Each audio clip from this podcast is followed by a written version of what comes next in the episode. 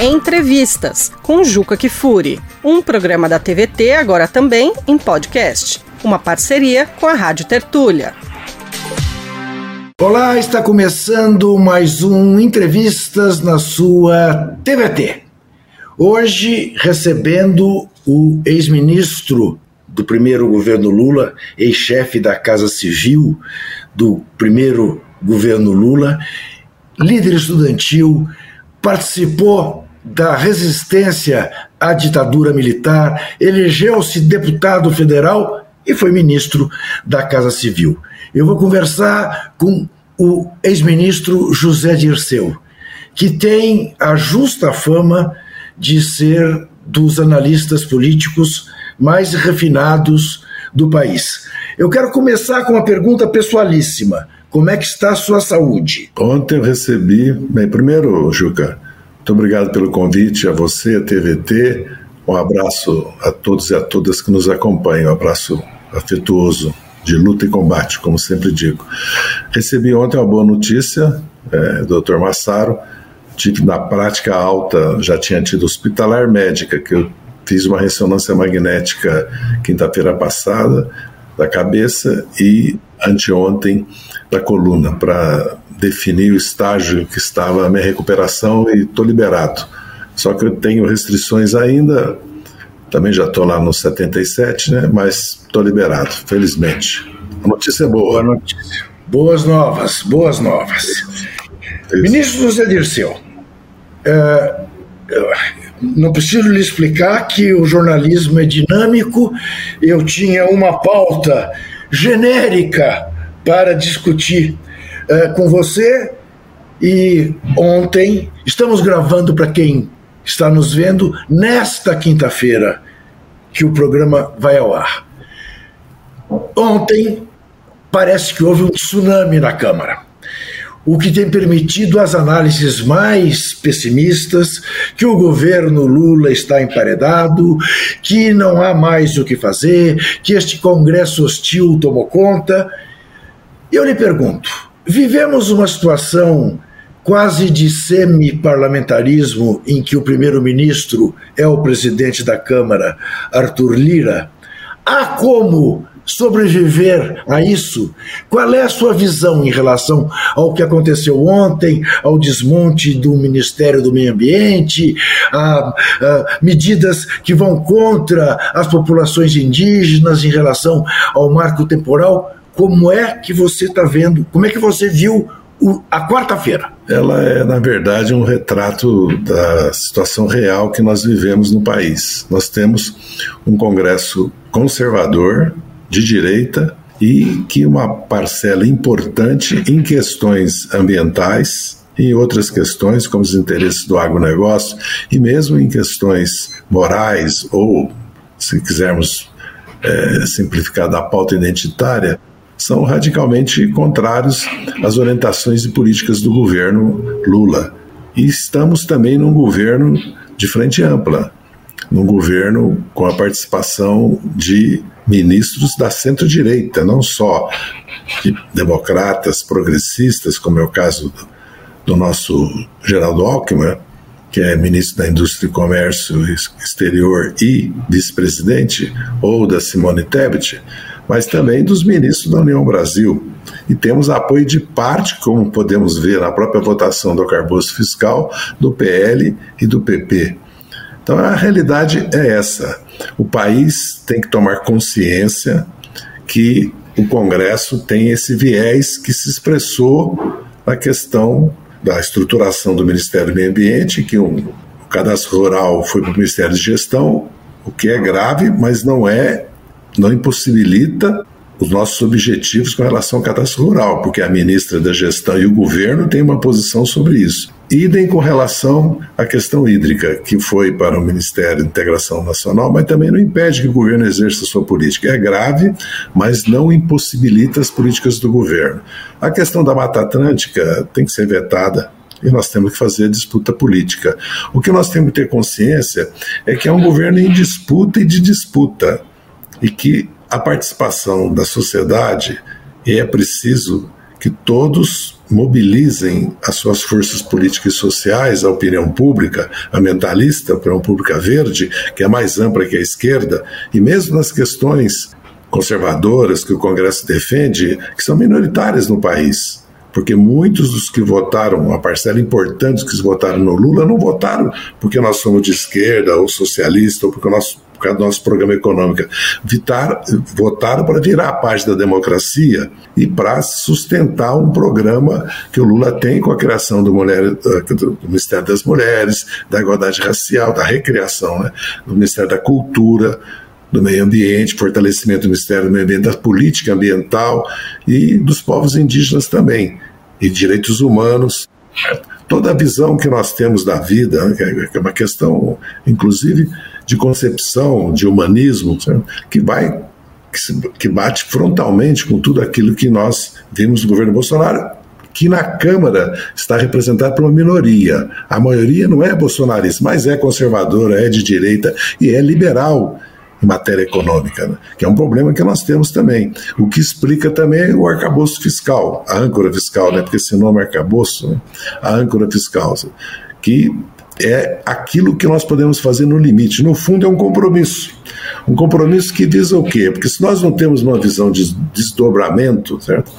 É, das políticas do governo e o ministro Alexandre Padilha e o ministro Geraldo Alckmin estavam agora há pouco anunciando medidas, Geraldo Alckmin sobre a indústria automobilística e o ministro Padilha, porque nós estamos para aprovar uma reforma tributária do IVA, está sendo adotada uma série de políticas é, que possibilitam redução do juro, mais crédito, quer dizer, o governo está preparando uma série de medidas com relação à reindustrialização do país, investimento na infraestrutura, a integração regional, porque se nós não pensamos no projeto de desenvolvimento e ficamos apenas, o que é, não deixa de ser importante, na questão da âncora fiscal ou das derrotas que nós vamos sofrer no Congresso. Nós vamos sofrer outras derrotas, porque nós não somos maioria no Congresso.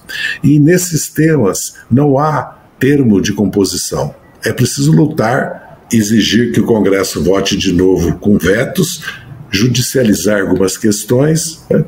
E outras questões é disputar na sociedade. A sociedade tem que tomar consciência quando vota para o Congresso Nacional, porque só vem piorando a composição, do nosso ponto de vista, evidentemente, um ponto de vista progressista, democrático, de esquerda, a composição do Congresso Nacional. Cada dia mais conservador e cada dia também mais. Então, me permita Sim. te interromper.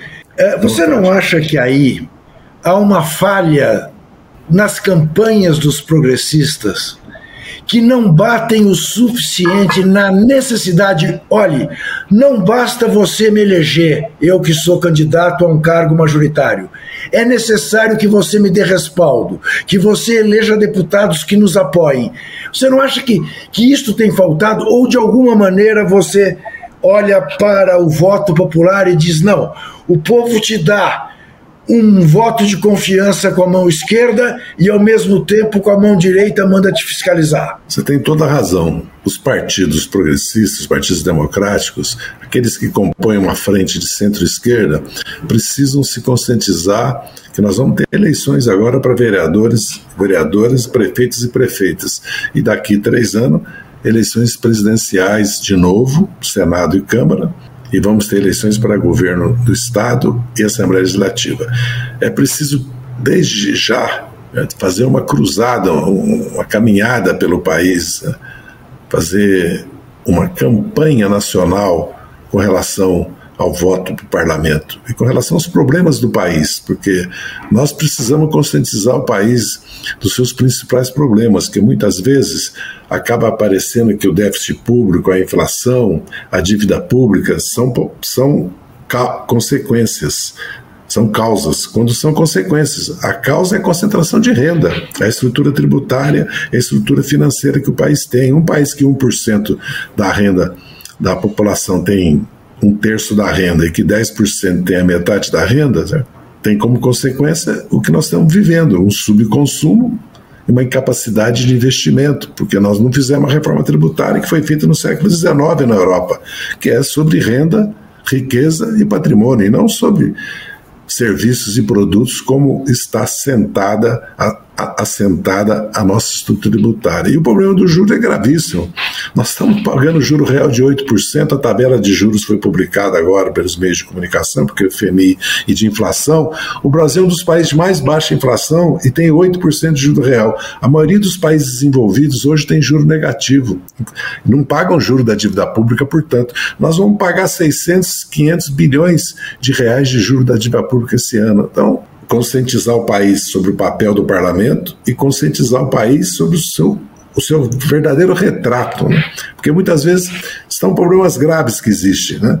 Você pode pegar os privilégios da magistratura, certo? Ou as mordomias do legislativo, aquilo que às vezes a opinião pública pensa que eliminando, e muitos, eu converso com pessoas com formação acadêmica de direita, empresários competentes, tudo que alegam que o problema do Brasil são super salários, que o problema do Brasil são os gastos com a magistratura. Lógico que são problemas reais, ou a corrupção, o desperdício de recurso, a falta de prioridade, tudo isso é real. Mas o problema do país principal é que o país não fez uma revolução social que o capitalismo fez no século XIX, que foi a reforma agrária, tributária e política. Por isso que a Europa ganhou o rumo que ganhou. Então, e não então. fez. E o país insiste em seguir um modelo chamado neoliberal que os países capitalistas centrais estão abandonando. Né? E que nós continuamos. É, é, inacreditável. Nós vamos abrir nossa economia enquanto os outros estão fechando, nós vamos privatizar enquanto os outros estão estatizando. A Pensilvânia acabou de estatizar a energia elétrica. A Grã-Bretanha criou um imposto de carbono, fechou seu mercado de aço. O Macron estatizou a energia nuclear francesa. Quer dizer, os países estão tomando medidas de segurança nacional, segurança alimentar, segurança energética, segurança ambiental. Estão tomando medidas. Sim. E tentando criar empregos reindustrializando já na inteligência artificial, na robótica, e nós estamos aqui discutindo se privatizamos ou não a Eletrobras, a Petrobras, e se cortamos gás. Voltamos para a lenga-lenga da austeridade, né, que não deu certo em nenhum país do mundo. Você vai responder agora, Zé Dirceu, a jornalista Eleonora Lucena. Olá, Juca Furi, olá, José Dirceu, olá o pessoal da TVT. Muito obrigada pelo convite de estar aqui com vocês nessa noite. Aí vai a minha pergunta. O golpe de 2016, que resultou na queda de Dilma, na prisão de Lula e de sua saída da disputa eleitoral de 2018, teve as digitais norte-americanas. Os Estados Unidos não admitem a ascensão do Brasil no cenário regional e mundial. No ano passado, Joe Biden apoiou Lula contra Bolsonaro de olho e Trump. Agora, os Estados Unidos pressionam Lula para que o Brasil entre na guerra contra a Rússia e a China. Internamente, Lula segue sendo pressionado pelos interesses do capital financeiro e do capital internacional. Qual o espaço que Lula tem para levar adiante um projeto de país com soberania e autonomia? Existe esse projeto? Lula tem esse projeto? Ele terá forças para enfrentar a pressão dos estadunidenses, do capital financeiro e das hordas fascistas que tentam acuar o seu governo? Nesse complexo quadro, Lula terá força para organizar uma mobilização popular que lhe garanta um poder? É isso. Obrigada. Tchau. Eleonora. Eleonora. Não, a pergunta é magistral. Veja bem, o mundo mudou. É verdade que os Estados Unidos é a maior potência militar, tem o dólar e tem o controle da informação e da cultura no mundo. Mas nós estamos no outro mundo. É evidente que há uma decadência do poder imperial dos Estados Unidos, que não é mais uma república, é um império e não é mais uma democracia, é uma plutocracia. Né? Inclusive está havendo um retrocesso democrático nos Estados Unidos que se, pouco se discute, se noticia no Brasil, porque se está mudando totalmente a legislação eleitoral americana, cada dia mais antidemocrática, por razões óbvias. Né? Nós temos os poderes hoje, inclusive a China, que é a segunda maior potência do mundo e caminha para ser a primeira. Temos a Índia, a Rússia, o Irã, a Turquia, vem aí Nigéria, Indonésia e o próprio Brasil, que é uma potência. Então, em primeiro lugar, isso, os Estados Unidos, aliás, perdeu todas as guerras, né? Afeganistão, Iraque, destruiu os países. Líbia, a Síria ele perdeu de fato e agora está travando uma guerra por procuração na Ucrânia. A União Europeia, certo? com a saída da Grã-Bretanha e com a crise que está vivendo, inclusive uma crise demográfica, né, e não aceita imigração, Qual é o futuro do mundo? O futuro do mundo é a Ásia. Aliás, o G7 tem 10% da população do mundo. E a OTAN e os Estados Unidos, certo, hoje no mundo, não tem o peso que tinha no passado. Então, apesar que o Reagan decretou, quando perguntado sobre o Brasil, que os Estados Unidos não permitiriam um novo Japão na América do Sul, né?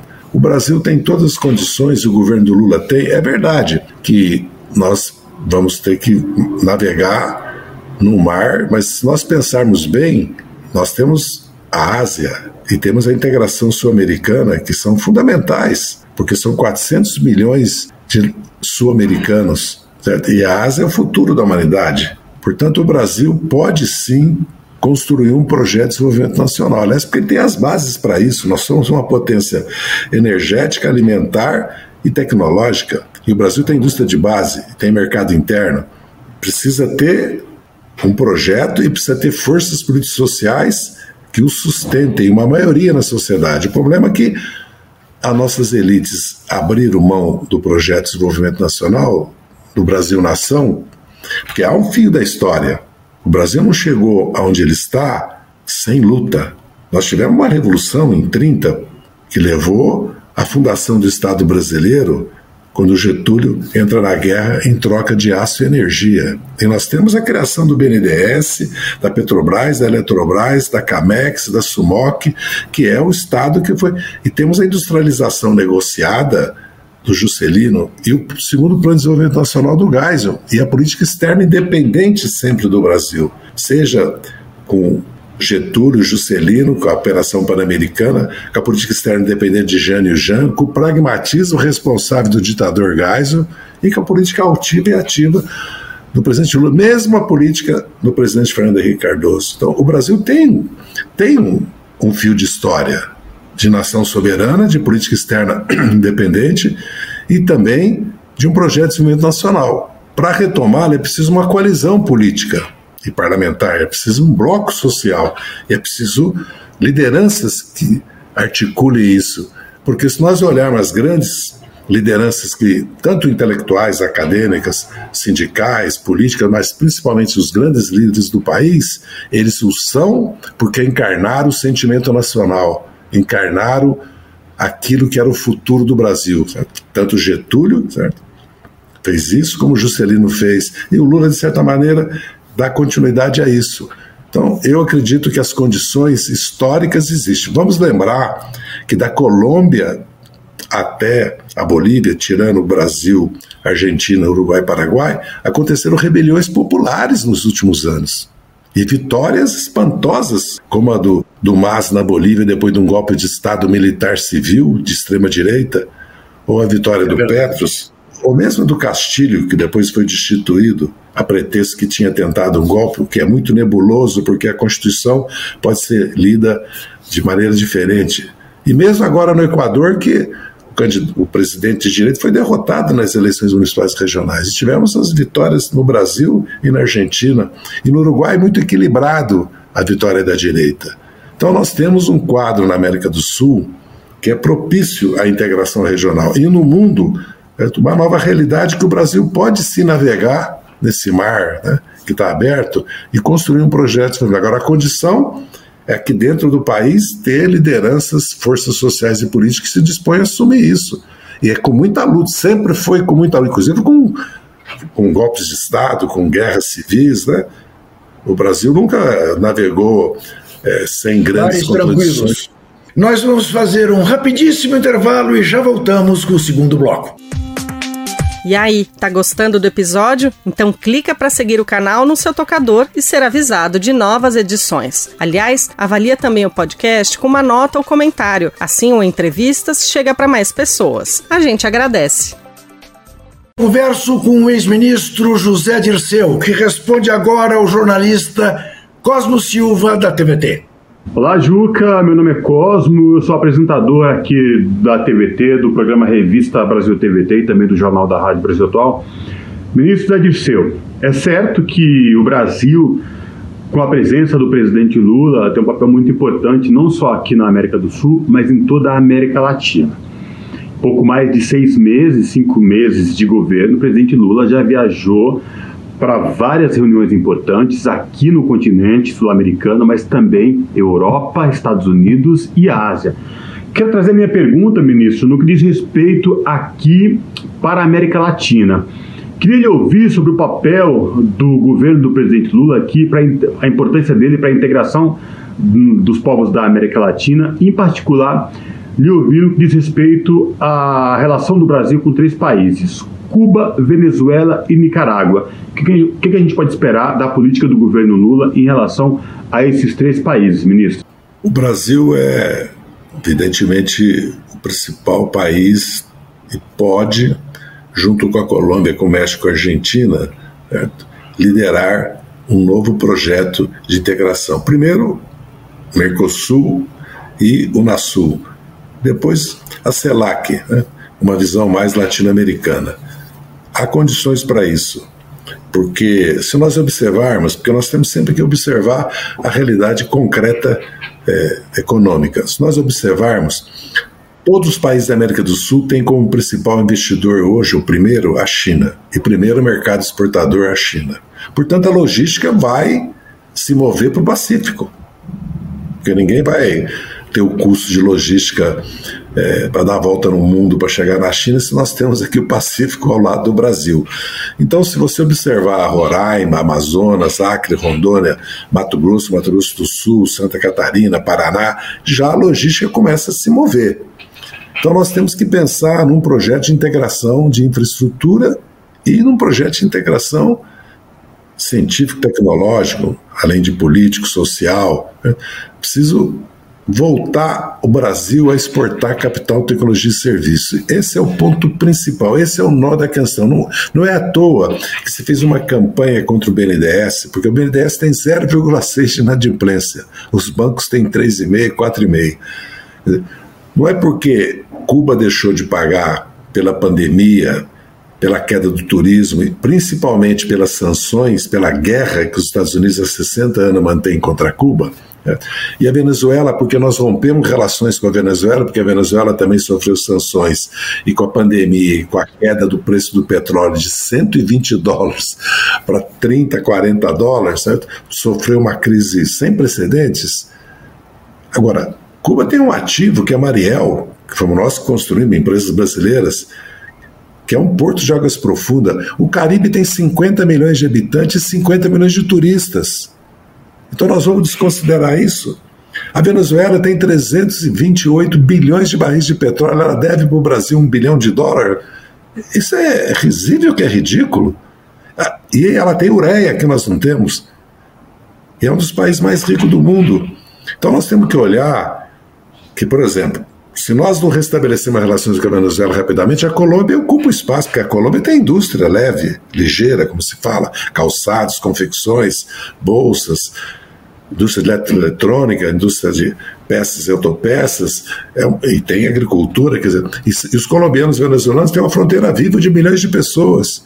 Então é preciso que o BNDES volte a ter o Exbank, que nós voltemos a construir rodovias, ferrovias, refinarias, siderúrgica, termoelétricas, hidrelétricas, estaleiros, gasodutos, oleodutos nesses países, inclusive Agora, habitações. Ministro, deixa eu lhe interromper mais uma vez. Porque, porque é difícil para certos setores da esquerda, e eu diria que de alguma maneira você representa isso com clareza, falar da questão democrática nesses países. Não, eu não tenho dificuldade de falar. Só que nós temos que separar a posição política nossa, de lideranças, partidos, do governo.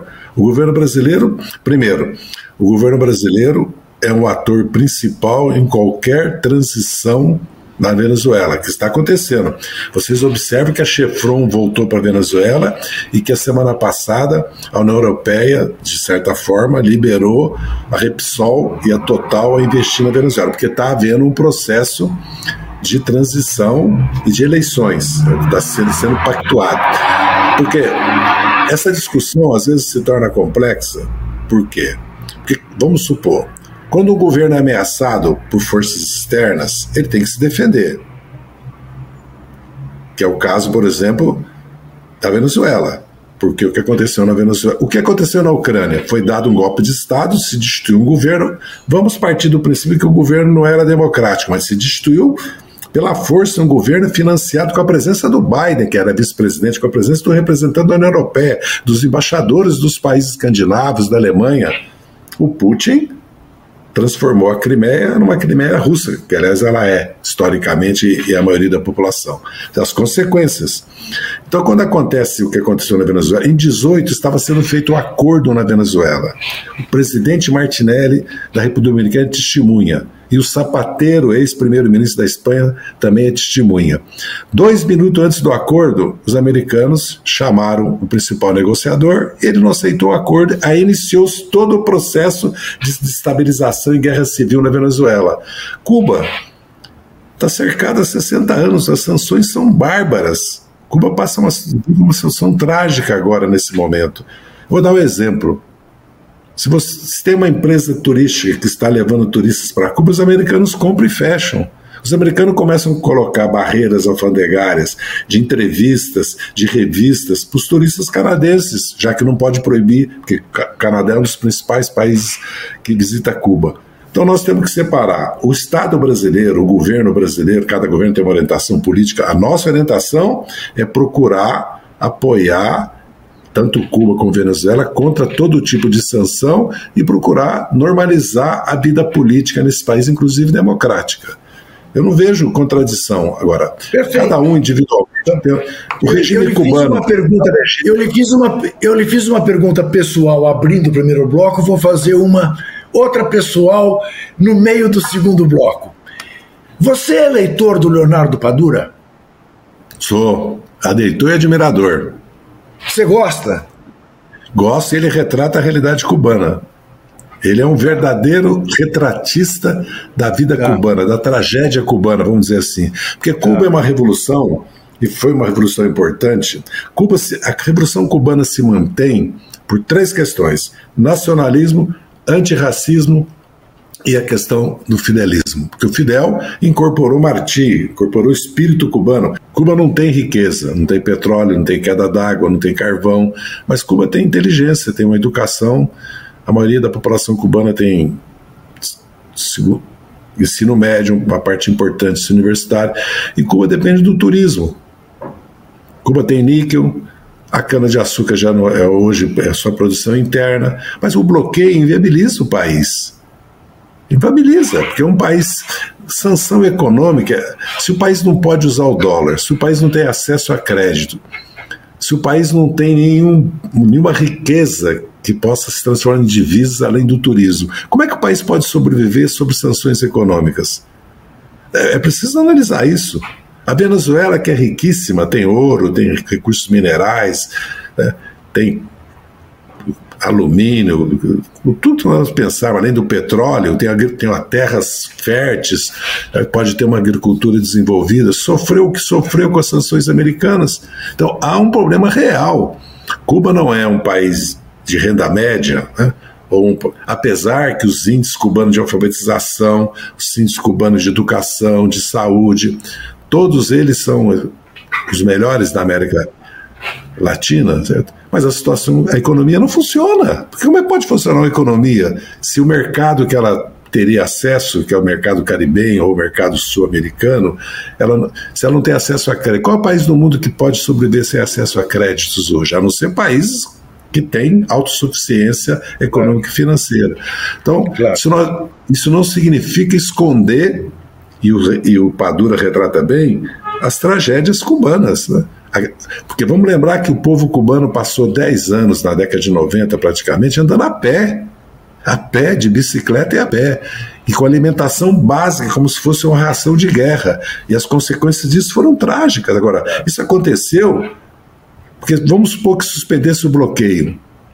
Acabasse o bloqueio. Em cinco anos, Cuba teria 7, 8 milhões de turistas, como tem a República Dominicana. E, seria, e Cuba, como tem condições que a República não tem, seria um país que teria um padrão de vida superior ao nosso, sem a desigualdade que nós temos, porque não há desigualdade em Cuba que há no Brasil, apesar que há é, cada, uma situação de escassez absoluta de produtos de combustível de, e de produtos básicos. E a agricultura cubana não consegue alimentar o país, produz dois terços dos alimentos, então depende de importação. Ora, se você, se você não pode, no mundo, ter acesso ao dólar, ter acesso a crédito, ainda cortaram 400 linhas de crédito que Cuba tinha nesses últimos anos. Imagina a situação do país.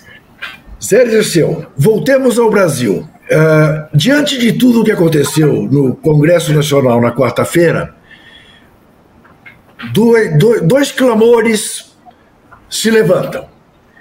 Há entre setores de esquerda o clamor na direção precisamos pôr o povo na rua para defender o resultado eleitoral. O Brasil elegeu Luiz Inácio Lula da Silva. Não podemos permitir que isto seja de alguma maneira minimizado. Um, temos condição de pôr o povo na rua para defender as reformas que nós achamos necessárias que sejam feitas? Temos. O Lula fez a campanha eleitoral de 2022 com grandes manifestações, grandes concentrações populares. E o Haddad, em 18, filo, como dizia o Jânio Quadro, né? o fez. Então, nós temos condições. O problema é que os partidos políticos precisam se coordenar, os de centro-esquerda, as centrais sindicais, a CONTAG, o MST, as ONGs, e as personalidades e os movimentos sociais e entidades que não são de esquerda, porque se trata de defender um programa mínimo, democrático, ambiental, sustentável Certo? E um programa que defende diversidade, os direitos humanos e combate a desigualdade social. É possível sim. Agora nós precisamos nos dedicar a isso. Porque nós fizemos um primeiro de maio aqui, Juca. Não sei se você acompanhou. Sim. No Engabaú. Sim. Aí, aí não dá, né? Nós não podemos convocar um ato e não fazer o trabalho que é preciso ser feito para mobilização. Porque tudo isso é uma construção. Nós fizemos, em 1999, a Marcha Brasília de 100 mil, 100 mil é, mas aquilo foi uma construção de meses. Então você precisa. Se nós queremos enfrentar a ofensiva conservadora, que é reacionária também né, no Congresso, ainda não entrou na chamada pauta de costumes, né? Só falta isso, para o retrocesso ser maior. Essa questão ambiental e a questão rural, vamos dizer assim, do agronegócio, porque daqui a pouco vai ser proibido discutir o agronegócio. Né? Daqui a pouco desce um manto de censura, não se pode mais discutir. Nós sabemos que é preciso uma transição orgânica, que nós precisamos sair do agrotóxico biológico. Aliás, os capitalistas sabem, os empresários sabem que é preciso economizar água, que é preciso economizar energia. Então, sabem que eles estão investindo em recuperação de nascente, os fundos de investimento estão investindo na transição do agrotóxico para o biológico, há uma consciência clara que é preciso recuperar terras e não mais avançar a fronteira. Nós temos 40 milhões de hectares de terra degradadas, podemos recuperar. Então, agora, se as lideranças partidárias, sindicais, populares, as lideranças das classes médias não se articulam e não convocam, é preciso convocar é preciso fazer atos de protesto, de esclarecimento e mobilizar, porque nós não podemos simplesmente fazer só, que é muito importante, a luta parlamentar. Né? É preciso. E isso é uma questão de acúmulo político. Nós não, nós não fizemos a campanha das diretas de nada. Nós tínhamos as grandes greves da década de 70, de 77, 78, 89, certo? Nós tínhamos atrás a manifestação popular 74 contra a ditadura, que foi espontânea, praticamente, que derrotou a Arena, certo? Tivemos a luta contra a caristia, as comunidades de base, porque tudo isso é uma construção. E assim mesmo, na década de 90, nós tivemos um retrocesso nas mobilizações. Vamos lembrar disso, que a vitória do Lula, inclusive em 2002, muitos achavam que ela não era possível porque nós tínhamos tido um descenso. Porque agora, nós temos que considerar que a classe trabalhadora brasileira, as classes trabalhadoras passaram. Reforma da Previdência, reforma trabalhista, terceirização, precarização, golpe de Estado, prisão do Lula. Então nós tivemos também, e principalmente mudou completamente o mundo do trabalho. O mundo do trabalho não tem nada a ver com o mundo do trabalho de 77, nem de 2003. O Brasil de 2003 não existe mais. E às vezes nós trabalhamos como se estivéssemos em 2003, tanto muitas vezes na visão política, até na visão econômica. O mundo é outro e o Brasil é outro, é preciso relê-lo. Então, se nós, as lideranças políticas têm que percorrer o Brasil, sair de Brasília, esse é o primeiro Cada partido tem que se reconstruir, se reorganizar para o embate de 2024, mas agora para o embate político em defesa do programa mínimo do Lula. Nós não estamos falando de um programa máximo, né? do programa que foi feito de frente ampla, que é a questão ambiental. Como é que o Brasil pode se apresentar no mundo se nós temos um fracasso na política ambiental aqui? Como é que nós podemos achar, considerar que o Brasil pode sobreviver as próximas duas décadas sem se empoderar como nação e ter uma política econômica independente, se reindustrializar e dar um salto tecnológico, não há nada mais importante que a educação e a, e a ciência e a ecologia em um país. E, e nós precisamos fazer uma revolução educacional no país, porque nós não podemos continuar como nação. Agora, para isso precisa de recursos, recursos de reforma tributária. Reforma tributária vem de embate sobre a renda do país, a riqueza e a propriedade. Então, sem mobilização, não haverá saída. Agora, que é possível é, nós temos exemplos históricos, que é a própria campanha de 22 que o Lula fez agora aí, ele fez comícios monstruosos. Então, o povo... Vamos fazer mais, mais um alguma rápido errada. Vamos fazer mais um rápido intervalo e já voltamos. Quer produzir um podcast? Chama a Rádio Tertúlia, estúdio profissional e 20 anos de experiência na área. radiotertulia.com.br.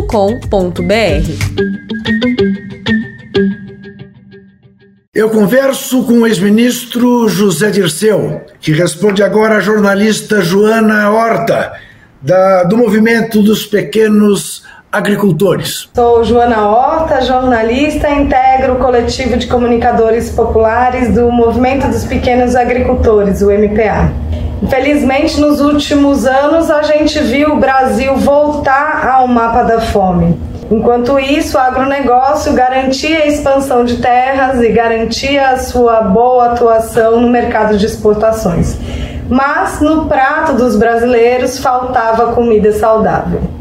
No meio da crise, a gente viu o campesinato se organizar e doar toneladas de alimentos para garantir que ninguém morresse de fome, fazendo o que o governo deveria estar fazendo. Hoje nós vemos uma disputa pela Conab, pelo nosso estoque regulador. E a gente gostaria de garantir que esse estoque regulador ficasse com quem de fato produz alimento saudável. Então eu tenho uma pergunta ao José Dirceu. Qual é a estratégia desse governo para garantir comida de qualidade na mesa do trabalhador? Para garantir que a gente tenha uma estratégia de produção alimentar que pense também na questão ambiental, que é o que o campesinato propõe e não o agronegócio. Eu gostaria de aproveitar a oportunidade para perguntar ao José Dirceu se ele já conseguiu ler Tempo dos Cardos, um livro recém-lançado pela editora Expressão Popular, escrito pelo jornalista Celso Horta, meu pai. É, o Celso faleceu no dia 21 de abril de 2023 e nos deixou esse livro. É um livro que trata também da questão do campesinato do, no Brasil na década de 60 e 70 e dos jovens que jogavam seus corpos como ferramentas e armas contra a ditadura para garantir um país com liberdade e mais igualdade para todos. Joana, um abraço para você. Bem, primeiro eu queria fazer, com a permissão do Juca, uma homenagem ao claro. Celso Horta, um jornalista. Claro nos deixou dia 21 de abril e nos deixou esse legado, além de toda a vida dedicada ao jornalismo, à luta política, foi preso, torturado durante a ditadura, ficou muitos anos preso. Esteve em Cuba, viu, Juca? Trabalhou no jornal Grama, parece que foi foi pelas minhas mãos, de certa maneira, que ele foi para Cuba. Trabalhou comigo muitos anos nos meus mandatos, nas minhas campanhas, né? e no PT, no ABC, no Sindicato Metalúrgico, tem uma trajetória e nos deixou a saga de João Leonardo e o Massacre do Molipo, que é um livro que, que conta um pouco a história da minha, da minha geração, da geração de 68, que optou pela luta armada, no caso do Molipo.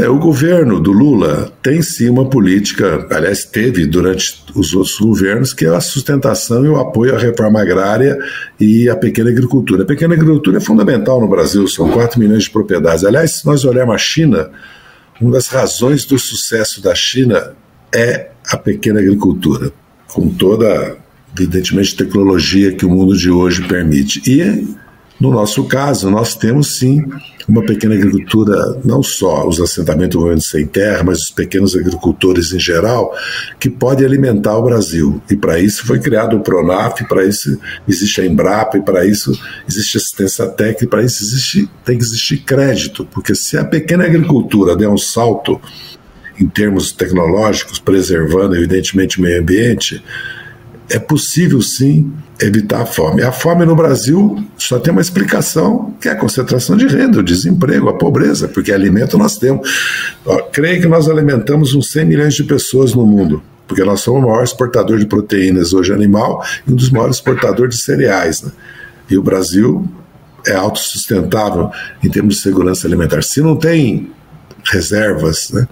se não tem segurança alimentar, é consequência dos seis anos Temer-Bolsonaro. Né? E o governo precisa não só fazer a reforma agrária, para isso nós temos terras sim produtivas, devolutas no Brasil né, para fazê-la, como também temos que apoiar o desenvolvimento da agricultura familiar. E nós corremos um risco sério se nós continuarmos cada vez mais a produzir milho e soja. Não é que nós não devamos, certo?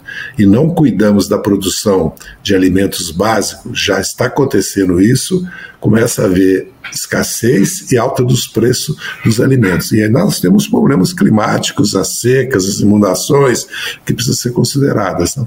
Restabelecer a segurança alimentar do país, certo? E para isso a Conab é importante. Certo?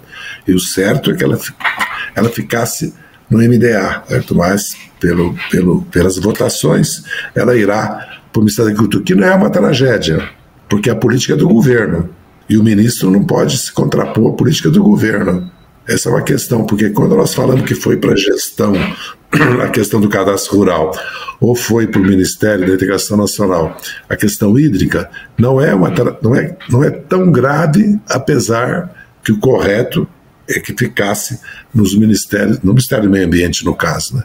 Então, eu acredito que nós temos já precedentes dos governos anteriores nossos de apoio à reforma agrária e a questão da pequena agricultura e que o Brasil precisa, e principalmente da transição orgânica, né? ecológica, é, da proteção das águas das, e da proteção também, principalmente da saúde pública, né? porque o problema dos agrotóxicos é muito grave. Eu mesmo certos produtos eu já evito comer porque o risco de você comer um produto que tenha que passa mal à saúde é real, né? Todos nós já sabemos. É, há uma educação, pelo menos no país hoje, pelos meios de comunicação, inclusive, sobre a necessidade de uma agricultura orgânica, de uma transição orgânica e também sobre a necessidade da proteção do meio ambiente. É uma batalha que, se nós perdermos, é por incompetência nossa, porque a maioria da opinião pública apoia e a maioria dos meios de comunicação e as classes médias conservadoras, mesmo politicamente, liberais das grandes cidades, apoiam também a questão Sim. da proteção do meio ambiente, a diversidade, o respeito, né, as opções. Isso nós Sim. temos no Brasil já. Foi, foi isso que derrotou o Bolsonaro, de certa maneira. Na, na, na, apresentação que eu fiz do ex-ministro José Dirceu, faltou eu dizer que a formação dele é em direito, ele é advogado. Uh, e como eu comecei com uma pergunta pessoal e no meio do segundo bloco fiz outra em relação a, a, este, a este magnífico escritor cubano Leonardo Padura, como nós estamos nos aproximando do final da nossa conversa, eu vou fazer uma terceira pergunta pessoal. Quem está vendo essa entrevista está vendo o nível, a cultura, a abrangência do conhecimento do ex-ministro José Dirceu, que em 2002, quando o presidente Lula foi eleito, era visto por todos como o sucessor do presidente Lula, depois que o presidente Lula fizesse o seu segundo mandato. E isto acabou não sendo possível. Eu lhe pergunto: isso lhe dói? Isto lhe traz algum arrependimento? Como é que como é que você olha para isso? Para quem passou pelo que você passou, foi preso jovem, teve que viver no exílio, voltou para o Brasil, continuou a luta, era o candidato, inclusive a direita olhava e dizia: Zé Dirceu vai ser presidente da República. E não deu certo. Como é que você olha para isso hoje, Zé Dirceu? Eu já resolvi isso logo em 2005, 2006, quando eu fui caçado. Depois fui condenado, quer dizer, fui denunciado. Só fui condenado em 2012, que é uma barbaridade. Né? Porque você fica. É, fiquei inelegível, portanto não pude, e fiquei inabilitado para o serviço público, portanto não posso ocupar cargo público também. Depois eu fui preso três vezes mais pela Lava Jato. Né? Eu estava preso e fui preso. Eu estava preso, não podia ser preso nunca, era só me ouvir. Eu estava cumprindo pena em casa. Né? É, fui solto pelo Supremo e considerou a prisão ilegal depois de 21 meses. Fui preso de novo. Fui solto seis semanas depois, tal arbitrária era a prisão. Seis semanas. Me condenaram de novo em outro processo kafkiano para me prender de novo em 19. Aí eu fui solto é, pela decisão do Supremo sobre o trânsito julgado em última instância, é, abolindo a, a, possibilidade de prisão com condenação em segunda instância. Minha filha me viu ser preso quatro vezes, né?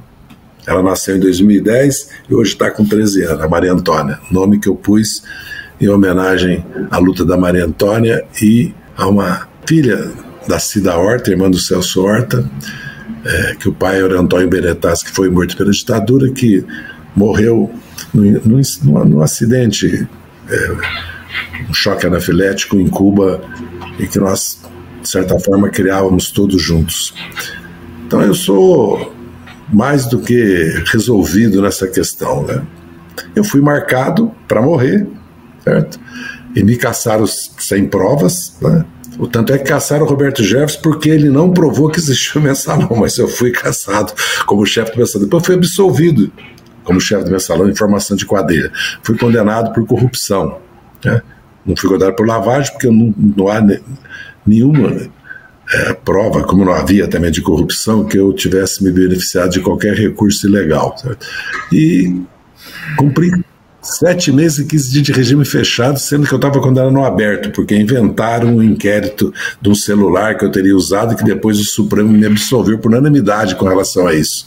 Foi simplesmente uma perseguição infame né, que o, um juiz e um ministro do Supremo, no caso Joaquim Barbosa, fez. Depois a Lava Jato me prendeu eu fiquei quase 40 meses em regime fechado e 12 meses com tornozeleira eletrônica e 4 meses em regime semiaberto. Quer dizer, a minha vida de 2013 a 2019 foi a prisão. É, se alguém lê o processo, os processos que eu sou, o, o da Polo é, é, absurdo, porque ele absolveu a empresa, ganhou licitação, absolveu o, o, o, consultor, legalizou 7 milhões e me condenou porque eu teria recebido dois. Era 4, mas virou 2. Não tem prova nenhuma que eu recebi, mas eu fui condenado a 11 anos e 4 meses, depois 8 anos e 10 meses. Agora fui absolvido em lavagem. E se for para o Supremo, vai ser anulado. Os dois vão ser anulados no Supremo. Então, eu continuei a luta política, continuei a minha vida. Não pude advogar, porque me caçaram como advogado em 2015, depois confirmado pelo Conselho Federal em 17. Mas veja bem, eu fui caçado porque eu fui caçado pela Câmara e condenado pela ação penal 470, chamado de mensalão. Mas Roberto Jefferson também foi caçado pela Câmara, também foi condenado, mas não foi caçado pela OAB. Então, a perseguição dirigida política a mim já está comprovada pelo fato do caso do Roberto Jefferson. Não que eu não tenha cometido erros, não que eu seja uma pessoa pura. Erros eu cometi muitos, inclusive na minha consultoria, certo? Que talvez eu nem, nem. Hoje eu me arrependo. Eu devia ser só advogado, porque era mais ou menos, como disse o, o João Vacari Neto para mim na prisão, não fica se perguntando por, aonde você errou, porque iam te condenar de qualquer maneira na Lava Jato, porque você era o segundo e estava marcado. Então, então, agora, a questão de eu não ter sido candidato, eu não sei, não sei se eu seria o candidato, porque haviam outros, né? O próprio Antônio Palocci naquele momento e outros nomes, né? como Jacques Wagner, é, que depois governou a Bahia tão bem, né? Venceu cinco eleições, né? ele, o PT e o Rui Costa. Outros nomes sempre haveriam, né? o Márcio Tomás Basto, enquanto ministro, é, mas a, havia uma probabilidade grande de eu ser o candidato. Não fui, mas o Lula foi. Foi reeleito, a Dilma foi eleita, reeleita e o Lula está no governo. Então, eu me sinto completamente realizado. Não tem coisa para assim eu como cidadão, como brasileiro, né? E como um rapaz latino-americano, como, como, como costumo dizer, certo? e como revolucionário, porque eu me considero, eu me sinto totalmente realizado. Eu acho que nós somos vencedores, principalmente que nós conseguimos dar a volta por cima, derrotar a ameaça fascista né? e eleger o Lula de novo. E o Lula tem, as, tem todas as condições, e está mostrando, de realizar um pouco nesse período histórico, porque são períodos, por isso que eu falei que precisam de 12 anos, de começar, retomar o fio da história do Brasil, criar as condições para nós realizarmos aquilo que foi nosso sonho desde estudante, lá em 1965, quando eu protestei porque as meninas sentavam separadas dos meninos, era duas fileiras de meninas, duas de meninos, né? e a Faculdade de Direito da PUC era um cemitério Atlética fechada, Centro Acadêmico fechado, era proibido cineclube, feira de livro, proibido falar em política, tudo que. E havia uma ditadura no país, desemprego, eu era jovem, office boy, almoxarifado, arquivista, começando a aprender tudo, e me levantei contra o autoritarismo e a ditadura militar. Né? Aqueles sonhos que nós tínhamos, eu acredito que nós, a minha geração está é, lutando por ela ainda. Eu, pelo menos, estou aqui. Mudei muito, mas não mudei de lado, como diz o meu líder José Genuíno. José Dirceu, mais alguma coisa que você queira acrescentar? Porque para mim. Não.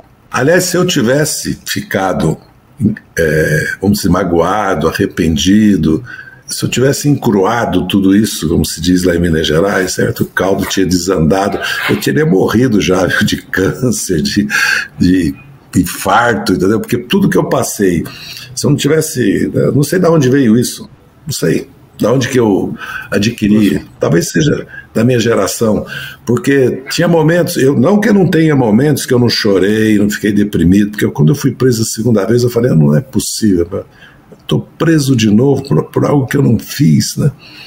É, e fiquei muito deprimido. E o Vacari e o André Vargas, que estavam comigo na cela, são testemunhas disso, né? Mas me levantei, me levantei porque a Simone, minha companheira e mãe da Maria Antônia, certo? Me ajudou a levantar. E a minha filha também.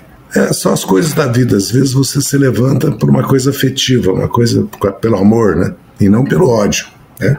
É a vida. Ministro José Dirceu, eu lhe agradeço muitíssimo essa conversa, esse peito aberto. Ficamos por aqui e você sabe, Estaremos de volta na quinta-feira, 9h15 da noite, na TV aberta em São Paulo, canal 44.1. Assim como na TVE da Bahia, toda terça-feira. E também na TV Quirimoré, canal 10.3, em toda a região metropolitana da capital baiana, desta maravilhosa Salvador. Lembrando, confiar e fiscalizar sempre.